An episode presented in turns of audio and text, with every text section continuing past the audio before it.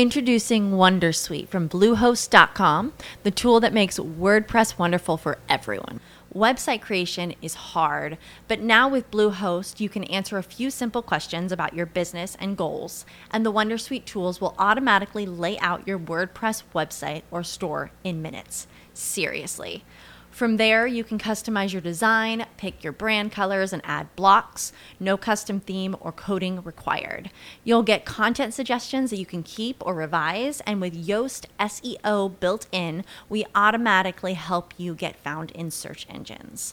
From step-by-step guidance to suggested plugins to an A I-powered help bot, our built-in tools make WordPress wonderful for everyone. Maybe that's why Bluehost has been recommended by WordPress dot org since two thousand five. Whether you're a beginner or a pro, you can join over two million Bluehost users. Go to bluehost dot com slash wondersuite. That's bluehost dot com slash wondersuite. As humans, we're naturally driven by the search for better. But when it comes to hiring, the best way to search for a candidate isn't to search at all. Don't search, match with Indeed. When I was looking to hire someone, it was so slow and overwhelming. I wish I had used Indeed. If you need to hire, you need Indeed. Indeed is your matching and hiring platform, with over three hundred fifty million global monthly visitors according to Indeed data, and a matching engine that helps you find quality candidates fast. Ditch the busy work. Use Indeed for scheduling, screening, and messaging so you can connect with candidates faster. And Indeed doesn't just help you hire faster. ninety-three percent of employers agree Indeed delivers the highest quality matches compared to other job sites, according to a recent Indeed survey. And listeners of this show will get a seventy-five dollars sponsored job credit to get your jobs more visibility at Indeed dot com slash podcast. That's Indeed dot com slash podcast. Terms and conditions apply. Okay, hi guys, my name is Russell Spatz and I'm an alcoholic. Alcoholic and a lot of other things. But I uh, haven't found necessary to have a drink since January twenty-fifth, nineteen eighty-one. So I'm in my forty-first year. And uh, I'm just going to talk a little bit about something. We'll figure this out as we go along. Don't put any pressure on me now.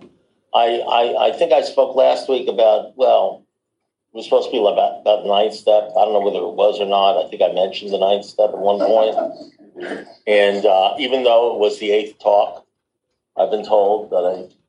So today I'm going to probably talk about the tenth step. And this is all my opinion, you understand. It's, uh, I believe I'm right, though. You don't have to follow it. You know. And uh, but it is my opinion, so you don't get you don't have to get upset. No, get, get upset if you want to. No, really, you're an alcoholic. You're entitled to get upset. And uh, yeah, you know, alcoholics have a nervous disposition. They're like sensitive. They get touchy. I've been getting away with all sorts of bullshit. You can't imagine the shit I've been getting away with for twenty-five years. Uh, I've been doing these step series for like twenty-five, thirty years. How many of you guys know Stevie B? Anybody know Stevie B? You know, I sponsor Stevie. And Stevie tells a story. It's part of his story. He's a, he's a great speaker. He's a great teacher, too. He's got about, I don't know, twenty, twenty-two years, twenty-five years. He's got twenty this month. Oh, he's a good guy. Good guy. If you ever have a chance to listen to him. So he tells this story. I first met Stevie. The reason I'm thinking about this, in this group, twenty years ago, I was doing a step series in this group twenty years ago. I think I've done a step series in this group every year for twenty years. They apparently either forget what the hell I'm talking about or they haven't learned their lesson. I don't know what the story is. And this group and the Bob group and twelve-Step House. And uh, so Stevie tells this story. This is Stevie's story. I was there when it happened, but uh, that uh, he was sitting, I think, somewhere over there. And I started doing the step series, and I opened up the Bible. And he was sitting with his father.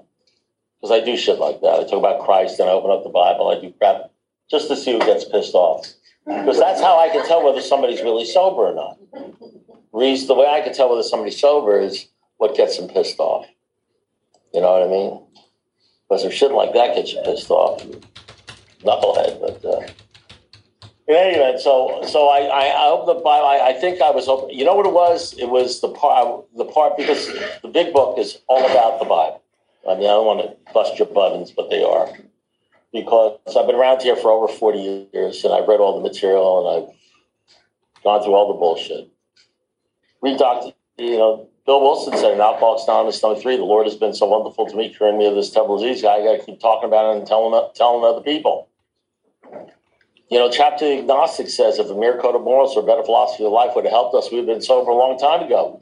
But that's, those codes don't help us. We can wish to be sober. They don't help us. So we read a book we wrote, because we're, we don't have the power to do this stuff.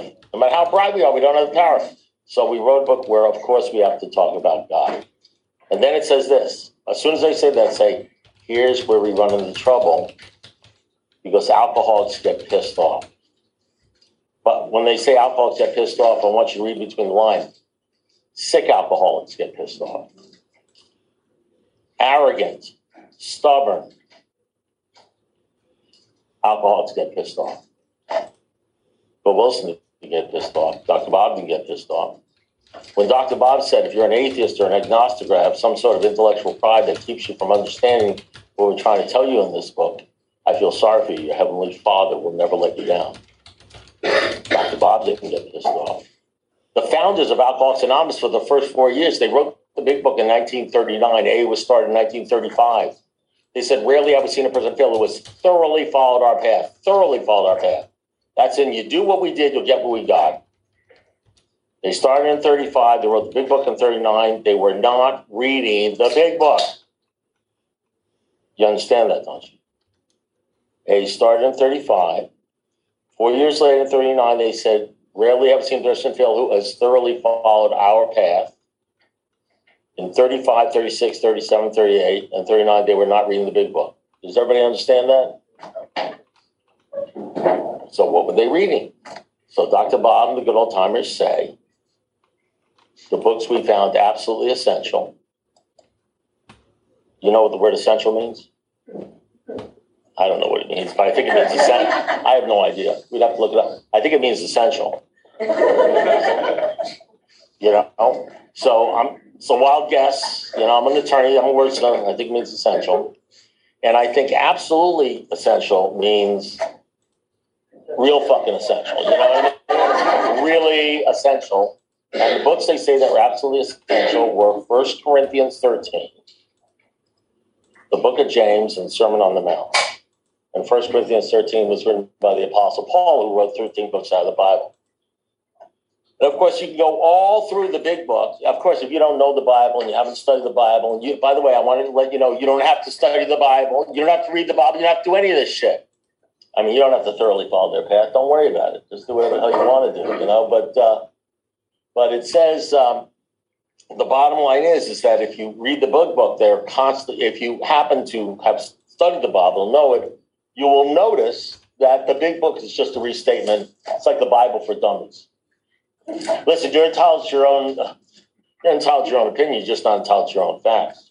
When they say in the big book, you've got to be the good Samaritan every day, and you're saying, well, why do you have to be a good Arab? You know what I mean? And, you know, it's a capital G, capital S, you know. They're referring to uh, a story in the Book of Luke.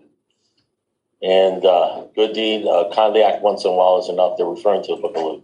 And they go through all that because they were reading the book, Book of Luke, Book of Luke, Book of Luke, Book of Luke at that time.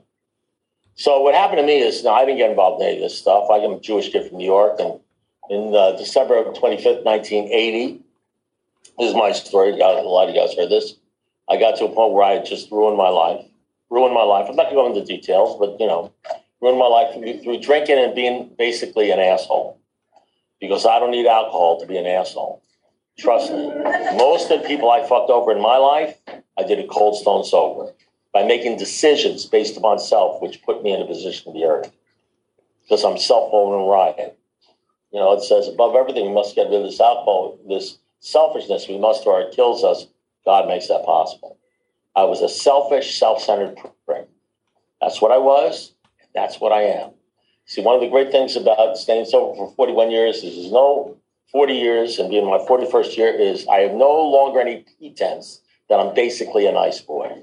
My grandmother used to tell me, "You're basically a nice boy," whatever the hell that means.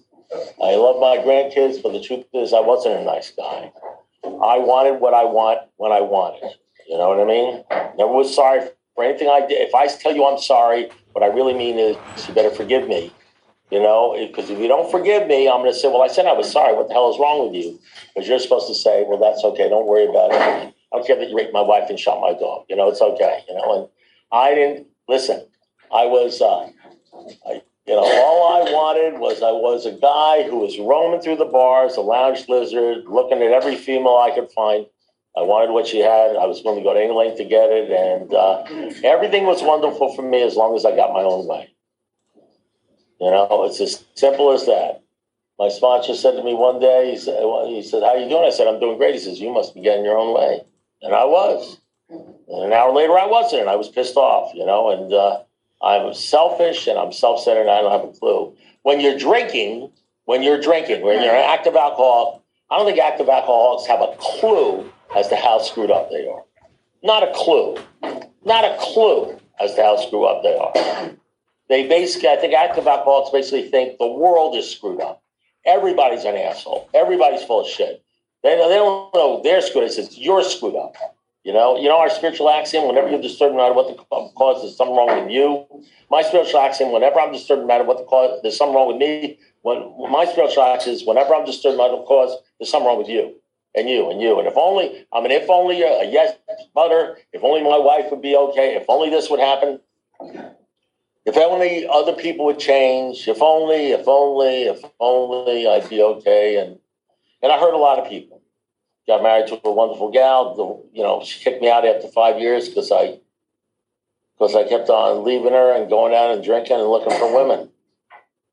You know, I didn't cheat on her. I didn't have the guts to do that. I just stayed up till four o'clock in the morning and looking at women saying, if only I had that one, I'd be okay. If only I had this one, I'd be okay. You know, and that's the deal. So the bottom line is, but then I come into A A. And this is, I just base this upon my experience. This is my personal experience. Now, I've come to real, I've come to learn. One of the, it says, unless and until an alcoholic accepts his alcoholism and all its consequences, his sobriety would be precarious and true happiness to find none at all. And there are many, there's, there are consequences to being an alcoholic. Now, the drinking is not even, the drinking's bullshit. It's not even a big deal. You know, I, I don't even know how to help somebody who's got a drinking problem until they want help. I mean, that's the truth. I mean, I could tell my story, but I tell people my story. I, I, you know, if somebody's ready to do this, if they become entirely ready to give up alcohol, you could belch and they'll come into Alcoholics Anonymous. If they're not ready to come in here, you can tell them your story. You can bring fifteen people and a penguin in, and they're walking out the door. You know, it's as simple as that. You know, I don't, I don't have the power to stop somebody from drinking. There is one who has all power. That one is God. You know, he's. It, it's not like he's got like ninety percent and he gave me ten. I don't have, you know, people call me up and says, could you talk to my husband? I said, well, have him call me. He says, oh, he's not going to call you. I can't help him. You know? Hi, hi, yeah, I'm Russell. I hear you got a drinking problem. My wife asked me to call you. Yeah, thank you. Go fuck yourself. You know, I'm not, I'm not into that deal. You know. So the bottom line is this, and uh, so so alcoholics are. So you know, it's it, it, it, it all it's all an inside job. So I can't. You know, all I can do is talk about my experience. And one of the old ideas I have. One of the, the drinking is the least because the drinking is a symptom. It says in the book. It basically separates the drinking out from alcoholism. I mean, we, we think alcohol is the problem because they talk so much about it in A A. Don't drink in if your ass falls off, you know. And after all, the name of the organization is Alcoholics Anonymous, so you figure it must have something to do with it, right? But what the big book clearly says is our real problem is centers on our mind, not our body. Alcohol is but a symptom disease. We got a lot of symptoms. We got a lot of consequences. One of the consequences is hating people, hating yourself. Carl Menninger said alcoholics and men and women are out to destroy themselves. You just, you know, that's why when that's why you're sober and you still, you know, do the feel, you know, you're still driving your car and all of a sudden you hear this voice, you're an asshole, you ought to, I'm an asshole, I ought to kill myself. I'm such a fucking loser. I'm such a prick. What's the use? You know, that's why you, know, you turn around and see you saying that shit to you, you're the only one in the car. That's you talking to, that's you talking to you about what you really think about yourself. And that voice doesn't come from Mars. I mean, that's from deep down inside of you, and it's constantly going, That's why you always have to have a girl, a car, money, this, that, and the other thing, because you know you're a piece of shit unless you have something to brag about or show about. You're constantly trying to prove yourself to other people and prove yourself to yourself that you're not an asshole. But it's not work because you basically think you are. You know, that's just the consequence of being an alcoholic. There's nothing to get disturbed about. There's a lot of consequences of being an alcoholic. You don't like people telling you what to do. I mean, there's so many consequences. There's so many unhealthy consequences. Lusting for everything in the world, actually believing that all this shit you've been chasing after is going to make you okay. You're doing it, you know, and then you get it, and then you hate it, and you lose it. It's just restless, irritable, a nervous disposition. I said in my response, I said, I'm sensitive. He says, no, great artists are sensitive. You're just touchy. You know, and it's just true. Alcoholics are touchy. So in any event, so here I, I, I come into Alcoholics Anonymous, and one of my old ideas is that I'm different. I'm like unique. I mean, you got alcoholism, but you don't understand. I'm, I got alcoholism. I'm, I'm like unique. You can, nobody can possibly understand me, which is a great th- thing to tell yourself, because then you can't connect with anybody. And what's used to talking, you're all alone. You get to feel lonely and sorry for yourself and have self-pity and all that sort of stuff. And then you come day, you hear all these people talking and everything like that, and you realize that, hey, I did that. I did that. As a matter of fact, that's how, uh, that's how we get our stories. That's how we learn about ourselves. Because you can't go up to an alcoholic and start talking to him because he's so well defended, you know. You know, it's just like, I, you know, somebody would talk to me about my drinking. You know, I told you, he'd come up and he'd say, I think you have a drinking problem. He says, I can see from where you're standing. If I want to be honest, I'd say, I can see from where you're standing, you think I have a drinking problem. But I don't have a drinking problem. I drink because I have problems. As a matter of fact, my drinking matches my problems. And pretty soon my drink, my problems are going to go away, and I won't have to drink anymore. So I appreciate your advice, but why don't you go fuck yourself, you know what I mean? And, you know, that's pretty much, you know, what I'm going to tell you if you're going to come to me and talk. If you're going to talk to me about my drinking, I'm going to talk about everything I know about you and your mother, you know, and that's the bottom line. And that's, what are you laughing at, you know? It's like, but, you know, one of the things I, one of the consequences, you think nobody understands, then you come in here, and that's how we learn about ourselves. You know, some guy stands at a meeting, starts chairing and says some sort of goofy thing about himself. And you say in your mind, you say in your mind, you, you know, he can't tell you, he can't say, you know, you're an ass. You, you say in your mind, that guy is fucking crazy. And you say, holy shit, I was thinking about last week. You know what I mean? That's how you learn about yourself. I did that, I did that. And then you, all of a sudden you get all these stories about yourself and start learning about yourself and what the deal is. So, uh, and, uh, but but what I think happens, so so now I know, and this is, I, I'm, this, I'm just going to give you a little secret. I'm going to tell you a secret, an A A secret. You probably figured it out, but I'm going to just say it right out so everybody knows about it. You know, I speak at conventions. You know, like that, you go to a convention, speak a couple thousand people. I speak at conventions. You know, people say, do you get nervous? I say, no, I don't. Never get nervous. I probably did one time. I don't get nervous. And I'll tell you how not to get nervous. I said, what I've, dis- I've discovered the secret, an old idea that I had to get rid of. We're all twins. Yeah. We're all exactly alike. That's why this fucking thing works. You know what I mean? Even the ones that don't think they're like me are fucking exactly like me. Whatever I say, whatever I do, it's like we're all, we're fat, we're thin, we're white, we're black. It don't matter. Women come up to me and says, you're talking about me. Men come up, you're talking about me. You're talking about, no, I'm just talking about me. You want to go to good? You want to do a good A A talk? Just don't. I don't care what that was. You know, I was thinking about eating dead babies the other day, and five guys come up and says, "You know, I think that fucking shit too. I think that shit too." You know, you know, they come up. Just tell them what's on your mind. What do you just say shit? You know what I mean? Even if they don't think it, they'll just have a laugh about it. So they're thinking other crazy shit. You know, and uh, just say whatever's on your mind. You say what's on your mind, and it's sick and it's crazy. That talk, they'll talk, they'll realize that you're just like them. You talk about what's on your mind, that you get sober and you get well, they'll say, "Man, I wish I could be like him."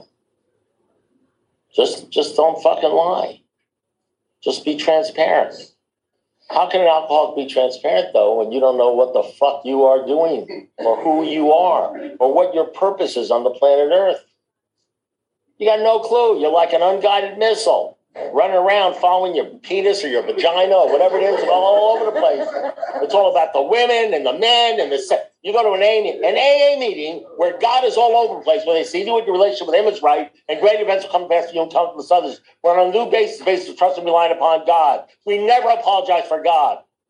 Never. All men of faith have courage. They trust their God. We let him demonstrate in our lives what he can do for us. He says, well, we, but we won't meet you. We cannot be sure. God will determine that. So your real reliance has to be on God. He will even show you how to create the fellowship you crave. Let no man say job and no job. And yet it's sober if he trusts in God. God, God, God, all over the place. And they say, can we have a, a I'd like to have a meeting on relationships. And they start talking about fucking boyfriend, girlfriend. Uh, you got the sickest, you know, this ain't exactly Well People's Anonymous. The whole book is about God. It's all about the Bible. It's all through it and everything. It's all about, the, the this is the step that separates the men from the boys. Very few boy, very few men, whole bunch of fucking boys. You know what separates the men from the boys? You know what they say it is? The man who's trying repeatedly throughout his entire life, it'll take a lifetime to grow in the image and likeness of God. That's the difference. People who are worshiping God, following God, loving God. You know what it says in the book? It says if you sincerely give yourself to God, utterly abandon yourself to God, all sorts of remarkable things happen. Nothing remarkable is going to happen to you. You may stay sober for a little while, a year, ten years, fifteen years. You're going to drink again or be miserable. Nothing remarkable is going to happen. You're not going to be rocketed in the fourth dimension of existence. You're not going to experience much of heaven. You're not going to lose fear of people and economic insecurity. You'll never lose fear of people. You'll always worry about what you're saying at A A meetings. You'll never talk about God. You'll never proclaim God. You'll never do this shit, but you'll be more worried about some goof who's sitting next to you that doesn't pay your fucking Visa bill than what he thinks about you than being concerned with your Creator. The man lose all prejudice, even against organized religion. In the big book, where they knew people were going to be pissed at them, they said, we... We encourage church membership. Why did they put that in the big book? Why did they say in the big book, we encourage church membership? You know why? Because that's what they did. The founders, all except for a couple of them, they all belonged. They said many, most of us do that stuff because that's what they did. And so they said it. Because there's always this little alcoholic battle. If you, because one of the consequences about being an alcoholic, if you're an alcoholic, you're a please love me aholic. Don't talk behind my back-aholic. Don't make fun of me-aholic. Because there's nothing that a that a sick personality that feels shitty about itself and feels that it's unworthy. There's nothing that a sick, unworthy, shallow personality hates more than anything else than being treated like they're condescending or they're sick or rolling their eyes at them. So you spend your entire life trying to get people to like you. And making sure you don't say anything that might, might, but they that might, that where they might not like you, may not look at you. What a shitty way! I lived that way for many years. I lived that way for ten years, fifteen years after coming to A A. What a shitty way to live! What bondage! You know, the first step of getting out of jail, you got to know in jail in the first place. Most people even don't, don't even know they have that problem. You know why I can talk about this shit like this? Because I can talk about this shit like this. Because I don't really give a shit what you think about me. I know we always say, I don't give a shit what they think about me. I know if you're alcoholics, you say that all the time, but you know why you say it. You say it because you care so much about what other people think about you. I mean, alcoholics, you know, when people start saying, I don't give a shit what they think about me that way, I don't give a shit what they think about me, but they're, because people that really don't give a shit what they people think about them don't say to themselves, I don't give a shit what they think about me. They say pass the sugar or something, they don't say that shit. You know? So you got your choice. You can live a life of fear, or you can live a life of hope. You can live a life, you know, where you're free of all this shit and you don't worry about what other people think about. You just worry about being who you are, and that's kind of tough when you don't even know who you are. Yeah, well, clueless, right? I was told that when, by the time you reach twenty-five, you don't know who you are or why you're on the planet. You're going to be, to a certain extent, neurotic. Most alcoholics are neurotic. I was one neurotic son of a bitch. I can tell you that. I, I didn't have a clue. So the bottom line is, is that so this whole thing is about. So I was twenty years. We started off this deal. You know, I'm sort of slightly senile. I'm I'm seventy-two years old. It's over for me. I'm kind of a little senile, so I forget sometimes where I'm going. But so twenty years ago, I was here. And um, Stevie B was here. I sponsor him, and he's uh, he. Uh, you know what the big book says? What does the big book says? If you want to be rocked in the fourth dimension, the great fact is this: nothing less than this, nothing less than this. God has to become the central fact of your life, the central fact of your life. As a matter of fact, you can even say you believe in God, and your belief is barren if your whole life isn't based upon God. You know, most people in A A, they have, even if they believe in God, he's he's in the trunk with the spare tire. He's in the trunk with the spare tire. That's where God is. He's in the trunk with the spare tire. You know, if something terrible comes, you you know, you take it out. You know, you, you take him out of the trunk.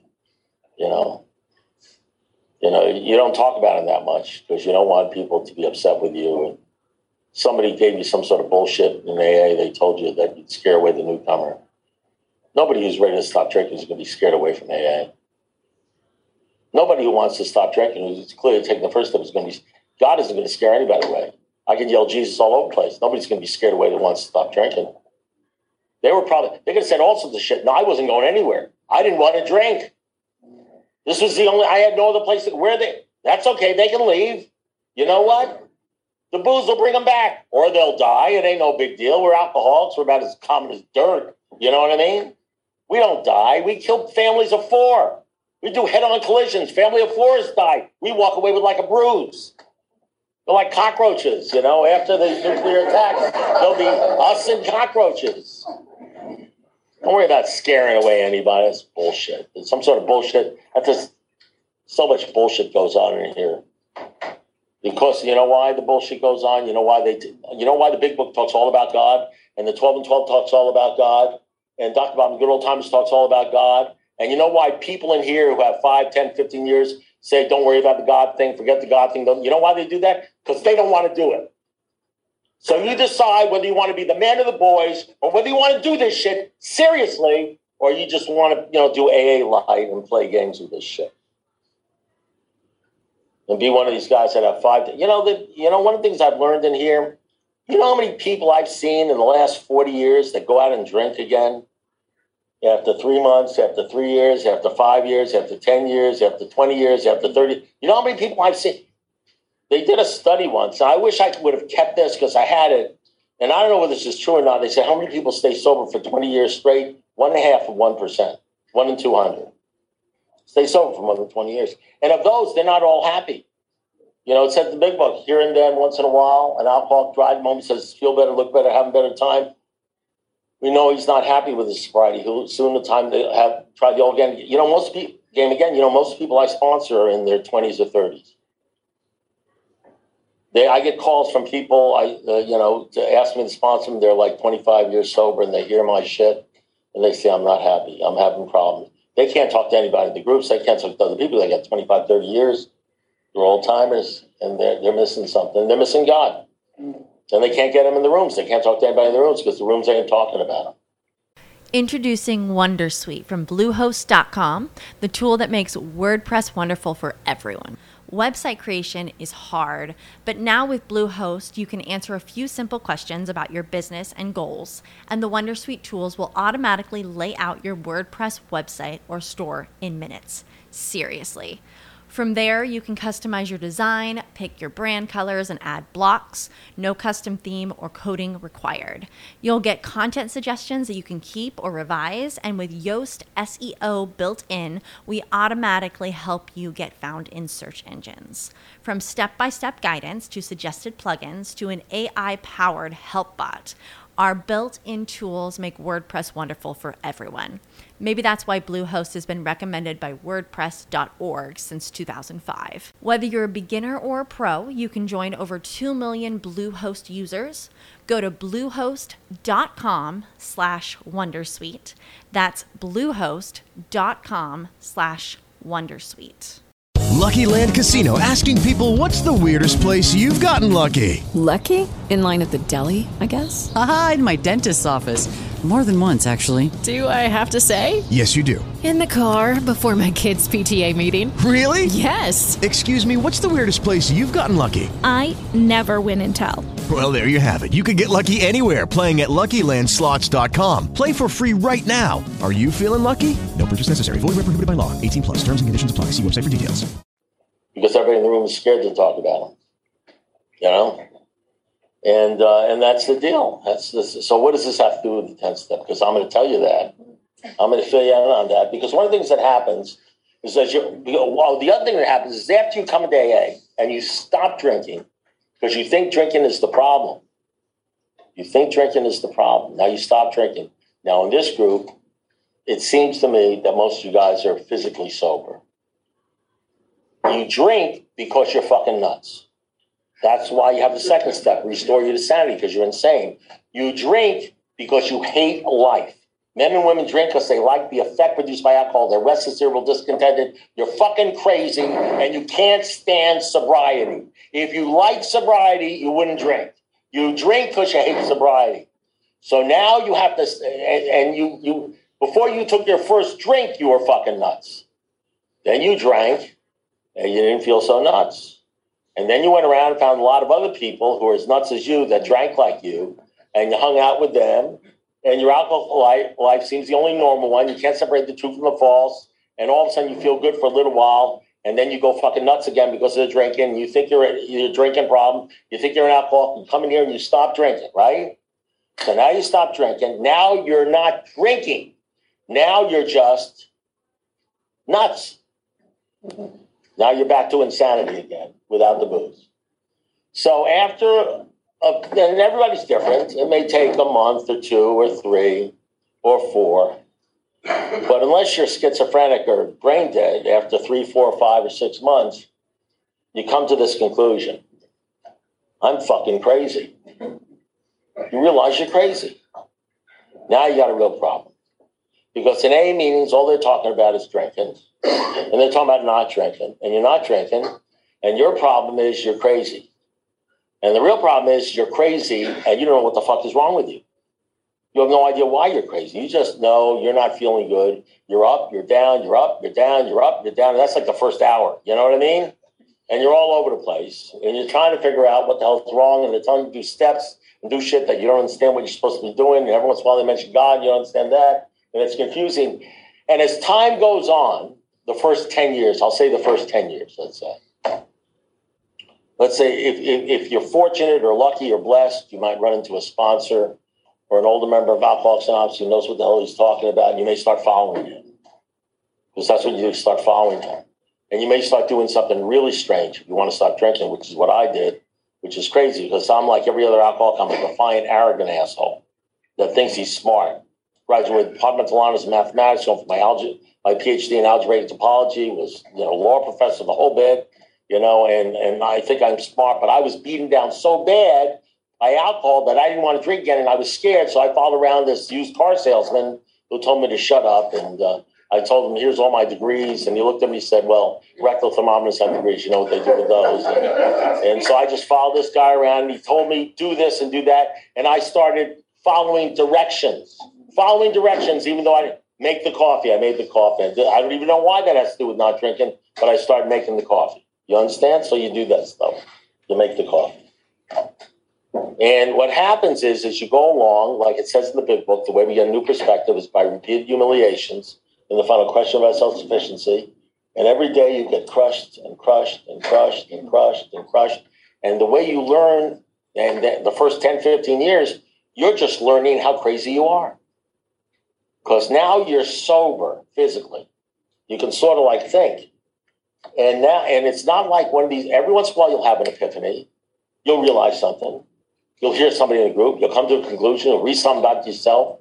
But it's like a slow freaking product. I mean, Jesus, it's not like drinking.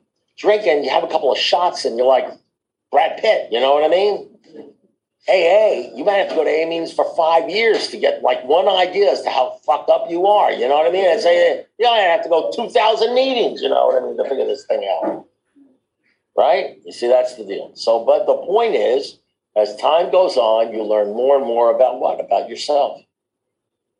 You learn about more and more about yourself and who you are and what yourself. And all of a sudden, the mystery of these steps, the mystery of, of faith, the mystery of God, the mystery of this, that, and the other thing, You stop, hopefully you stop, I mean, at first you try to use your brain, which is bad. Whenever I've dealt with anybody who's got big problems, they always start off by this. You know, I was thinking. said, wait, whoa. He says, no, I was, I said, what'd you say? He says, well, I was thinking. I said, let me guess. You're going to tell me something real bad? He says, yeah, well, I was thinking about it. I said, hey, who told you you could think? Then we started talking about the thinking thing. I said, now listen, I got forty years. You got like three months. Whose brain would you like to use on this? They think for a second. They say, I'd like to use yours. I said, that's good. Let's do that, okay? Then we talk a little while, and they, they learn a little something, and I say, but you know, I was thinking, I said, whoa, whoa, because I don't want to get them talk because this disease might be fucking contagious. I might go, I might like go backwards, you know what I mean? What if I catch them? What if I start listening to them? What if I start listening to them, and all of a sudden I start thinking, you know, like he thinks. I don't want that shit to happen, you know what I mean? I don't want that crap to happen. So that's the deal. So that that's what I'm, so so so here's what what happens. So you so I'm you're using your brain, you're doing all that stuff, you're goofy as hell, and you're trying to figure this out, and as time goes on, you learn slowly and slowly and slowly a little bit more about yourself and who you are and what your problems are. And hopefully, and you do get better. Hopefully you get better. But the truth is, some people just drink again. They don't really get this thing. And so you say to yourself, you try to say to yourself, why is it that some people, and, and there's a lot of people, let me tell you something, they get ten, fifteen years and they're not happy. I mean, why does a person who goes to A A meetings for ten years, or fifteen years, or twenty years, well, thank you. Why does a person who goes to A A meetings for ten years or fifteen years or twenty years pick up a drink again? You know, right before they pick up that drink, they've heard everything you've heard. They've read everything in the book. Right before they pick up that drink, they're sober. You understand? Right before, whenever you hear a person say, I had three months and then I drank. Whenever you hear a person say, well, I've been around A A for twenty-four years. I got ninety days now. Whenever you hear a person say, I had five years and then I drank, seven years and then I drank, ten years because I drank, every one of those people, right before they drank, they were physically sober. They're not drinking because they have a craving. It's not like they had a craving. They got, they're drinking because they're crazy. They're insane. They've heard everything you've heard. You know what I mean? Now, you can say the old A line, it says, well, I stopped going to the meetings. So, oh, you stopped going to meetings. That's why you do. But here's the deal. Why did they stop going to meetings? You're, you're sitting there and you're saying, well, I got this thing down. I will never stop going to meetings. But you you don't realize that those same guys that drank again, at one time we're sitting where you're saying, they're saying, I ain't never going to stop going to meetings. And yet they stopped and they're going to, why did they, you got to get into why they stopped going to meetings. Why does a person with twenty years stop going to meetings? Stop doing this stuff. It may be a little bit different, deeper than that, you know? It may not be as logical. Maybe, you know, when, when Doctor Bob said you have some sort of intellectual pride that keeps you from this, intellectual pride that will keep you from understanding that is when you think that when you believe only the shit that makes sense to you. You understand? Why do I have to make coffee? Why do I have to, when you do stuff that makes sense to you, but you don't do stuff that doesn't make sense to you. When you read stuff in the big book that makes sense to you and you discard stuff that doesn't make sense to you. So you read, we encourage church membership. We all did that, you know, and you discard that because it doesn't make sense to you. So you don't do it. You think it's extra credit. You read stuff that says half measures avail you nothing. God either is everything or he's nothing. You understand what I'm saying? Make God the centerpiece of your life. And you read that. But you discard it because it doesn't make sense to you, because what makes sense to you is you got to get the money and the girl and the car, whatever it is, that makes sense, so you don't do it. And you ultimately realize, or you may never realize, but people ultimately realize is the stuff that keeps you sober, the stuff that changes you from the insane person to the sane person is the stuff that doesn't make sense to you.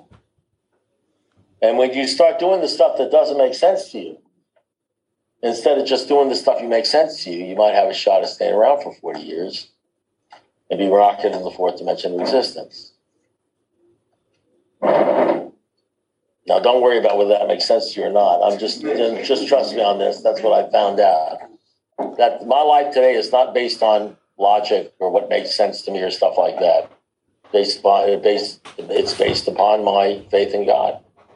which isn't taught, it's caught. You either get it or you don't, you know? I mean, I don't know how to give it to you. All I can do is tell my tenth. So what does that have to do with the tenth step? Well, in order to understand what that has to do with the tenth step, you got to understand something about the sixth step, which is what I started talking about. So Stevie B is sitting there, and I'm going back to Stevie B, twenty years ago.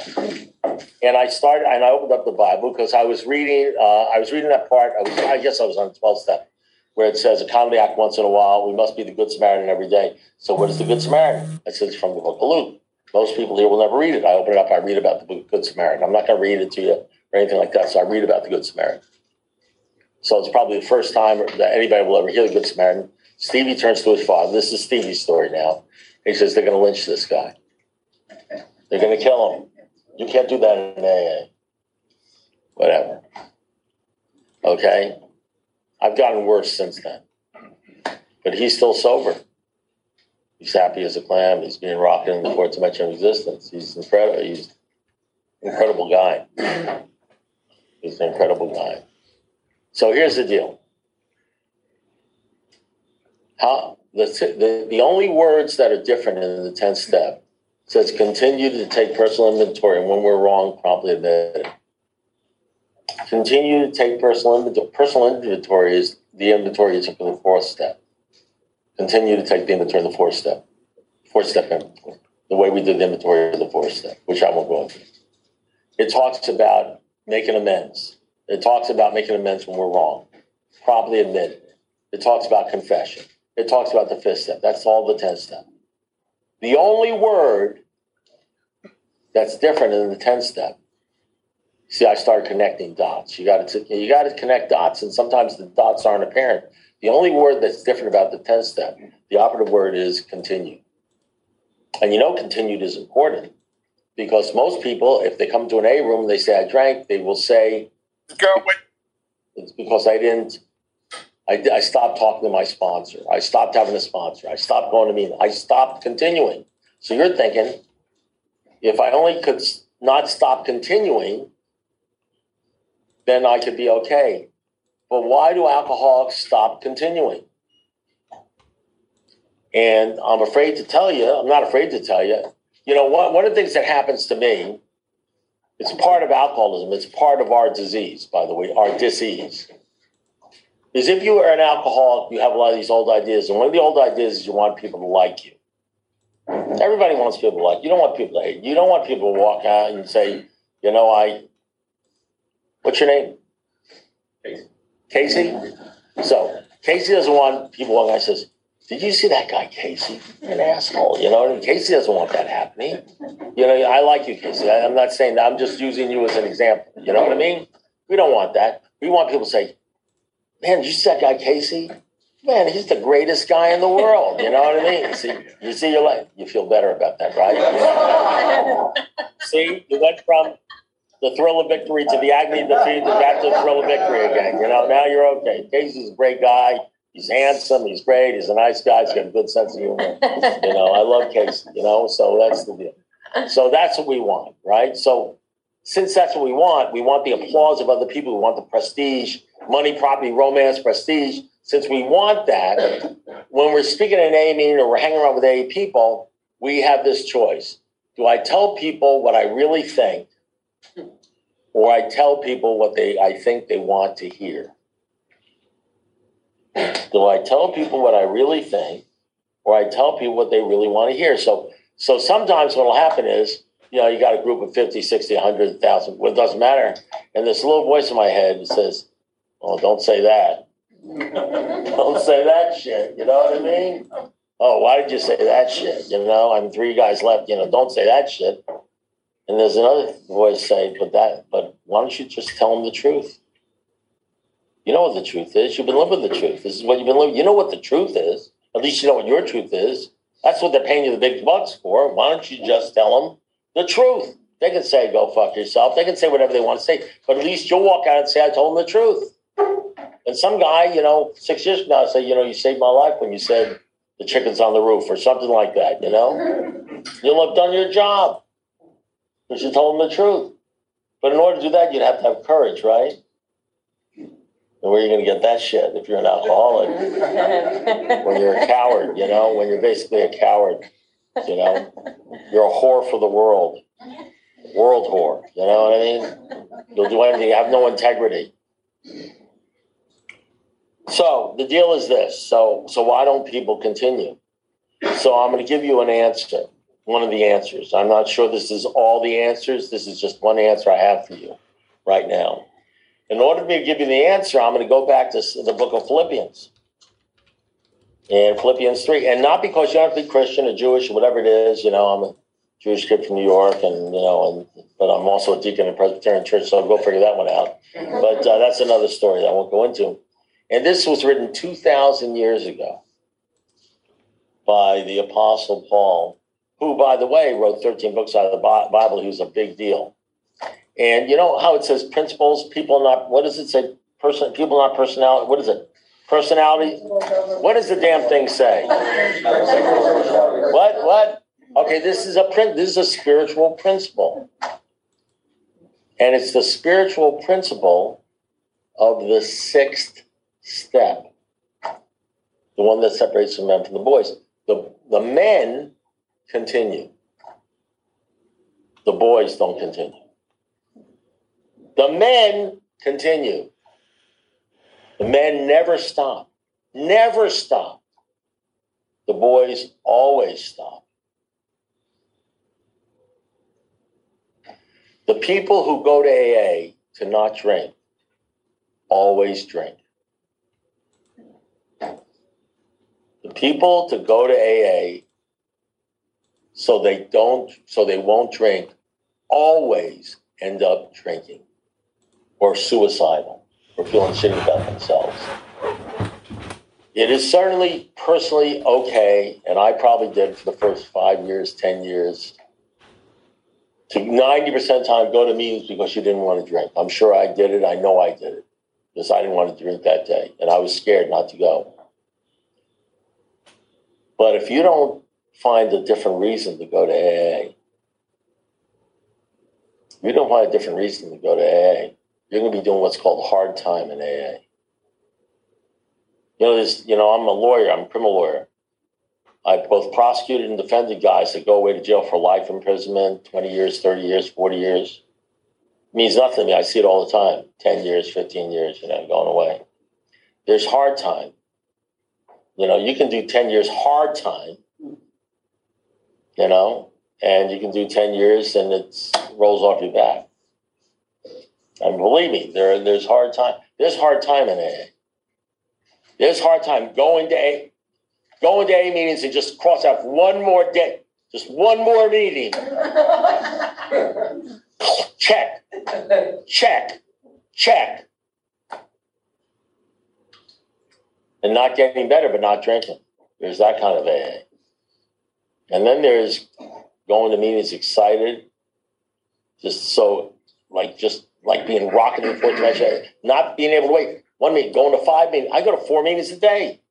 With Zoom, you can go to four meetings a day. I was going to four meetings a day before Zoom. Before Zoom, I'd go to one in the morning. I'd be going to one at twelve o'clock for noon. I'd, I'd go to one at five thirty on the way home. I went to eight meetings like I went to the bar. You know, I'm just lucky. I'm sitting there with a guy. I'm five, six years sober. We're in Denny's on a Saturday night after an A meeting. He's brand new. You know, I say, hey, how'd you like the meeting? He says, hey, yeah, it was great. What do you do for fun? I didn't have the heart to tell him I was having a great fucking time. You know what I mean? What do you mean? This is A A. This is, we're having coffee in Denny's. What do you mean? How much better could it be? So this is what the Apostle Paul says. This is what the Apostle Paul says. He's talking about himself. Now, this guy was like like the number one guy in Christendom, you know? I mean, it doesn't have to be Christian or Jewish. He was like a big deal, you know what I mean? As far as spiritual is concerned. And this is what he said. There's a whole background to him I'm not going to go into. He went to school. He was like a P H D. He had a lot of shit going for him. This is what he said. He says, yet, my brothers, I do not consider myself to have arrived spiritually. I haven't arrived spiritually. Nor do I consider myself perfect. But I keep going on.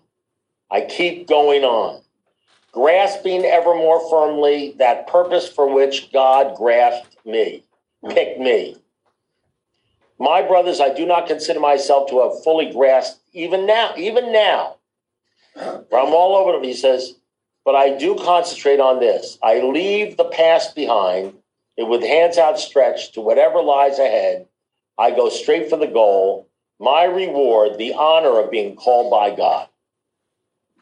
The big book says, twelve to twelve in the big book says, it says, God will give you everything you need if you stay close to him and perform his work well.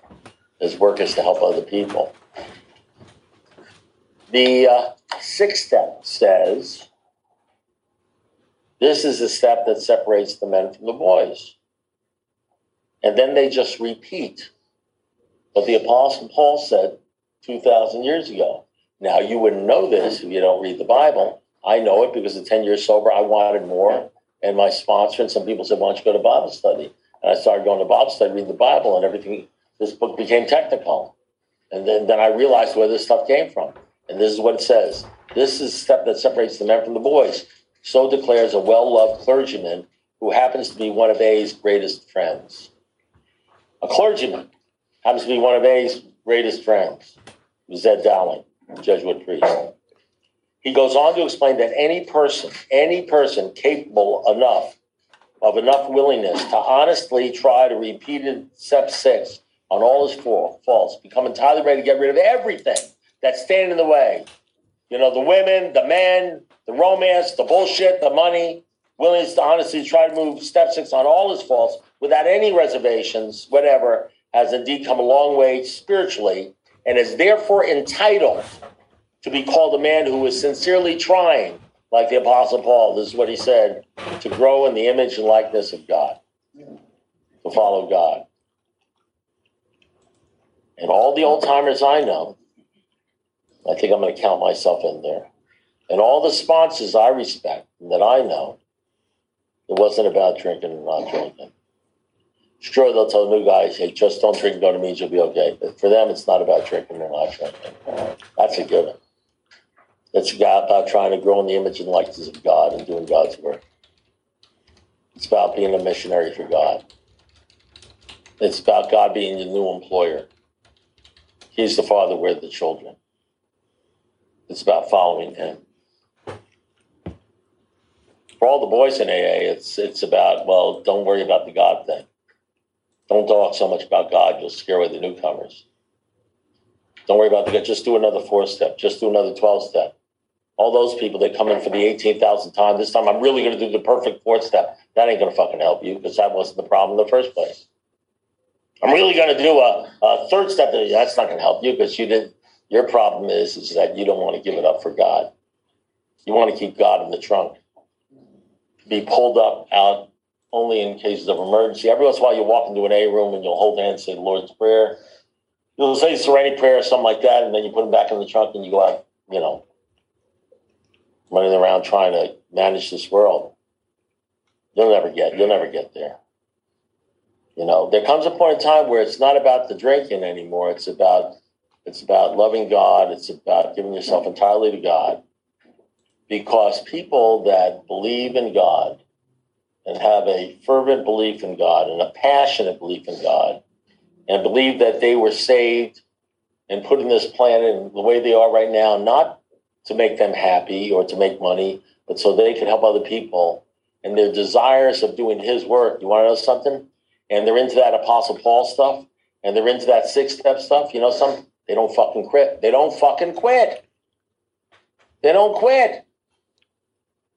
You can call them religious fanatics, but they don't drink and they're happy. And the rest of people run around day saying, well, maybe if you do a four-step or a six-step or a twenty-step, whatever the hell they're doing, trying to figure out why it's not working for them. It's because every time they go to a meeting and somebody says the word God, they roll their eyes and they walk out the door, stuff like that. Ain't never going to work for them.